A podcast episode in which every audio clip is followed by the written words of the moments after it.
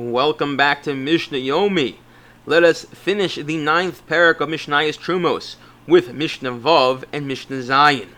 Says our Mishnah, Hatevel, Gudulav Mutar Medavar Shadar Kala. So a very similar uh, idea. We've been saying this over and over again. When it comes to Tevel, if you plant it, and it's a type of plant that the seeds totally decompose, so then it's mutter geduliv, what grows is mutter, meaning one's allowed to still snack on them, achilas arai, a temporary snack. Uh, says our Mishnah further, but if something that the, does not decompose, but rather it grows out of it, like it's a bulb, it's a bulb that doesn't totally decompose, but rather it just grows bigger and more grows out of it, that is forbidden. What are examples of things that don't are not that are, don't totally decompose? Is davar she'eino zara kala kagon haluf v'hashum v'abetzalim luf, which is some sort of onion, garlic, and onions.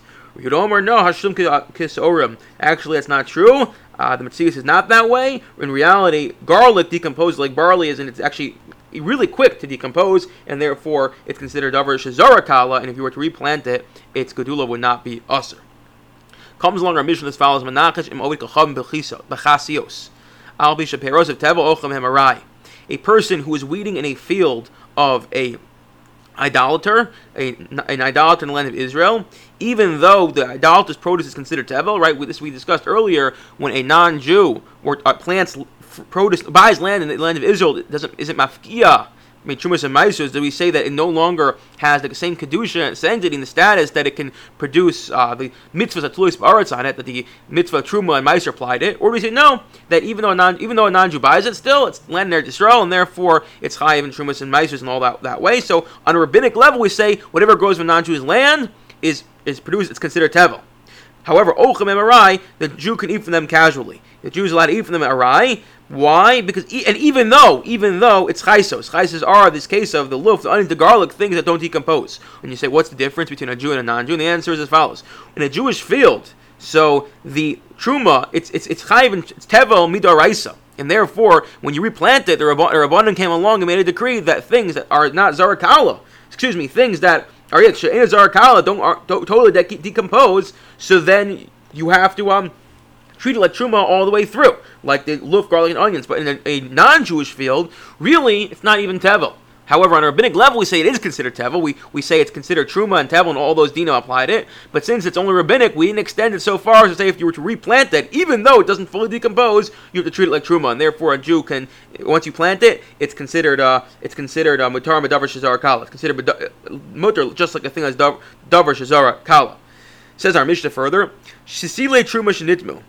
What if you have these young plants of truma that became tummy? What are young plants with trumas? You have a plant that's edible, like cabbage or lettuce, and it becomes tum- it, it's truma that becomes tummy. So shesaz and tar lamata. If you were to replant them, they become tamar, tummy, tar. Excuse me. If you take something that's, let's say, a, a lettuce, and you take you, you cut it off the ground, and then it becomes tummy. It's only susceptible to tummy when it's considered a food, and things are only considered food when A, they're edible, and B, they're not attached to the ground. So it becomes tummy.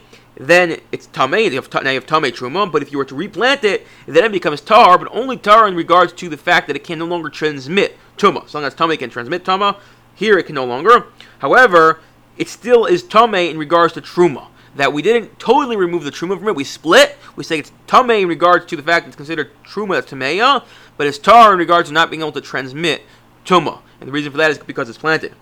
The asumi ochel, and you can't eat it, ad yigamesa ochel. And the only way in which you can eat it, this truma tameya, which you replanted, is if you were to totally cut off the edible parts of the plant, leaving just the core, the core of the lettuce, the core of the uh, cabbage, and you replant that, and whatever grows from that is permitted to be eaten. But one can't just eat the leaves that are tummy. Rabbi Yehuda says no. It's actually it's even it's more stringent than that. You have to take this, let's say, piece of cabbage, this this uh, this star, this uh, cabbage head. You replant it. So now it's no longer tr- able to, to transmit tumah, but it's still considered truma tameya. We had this extra mila, this extra level of stringency when it comes to tr- truma. You cut off all the edible parts, you replant it, it grows, you cut it off again, and then when it grows the second time, that is when you can partake in it, and it's considered, it's mutter to the Kohanim. I wish you all a wonderful day.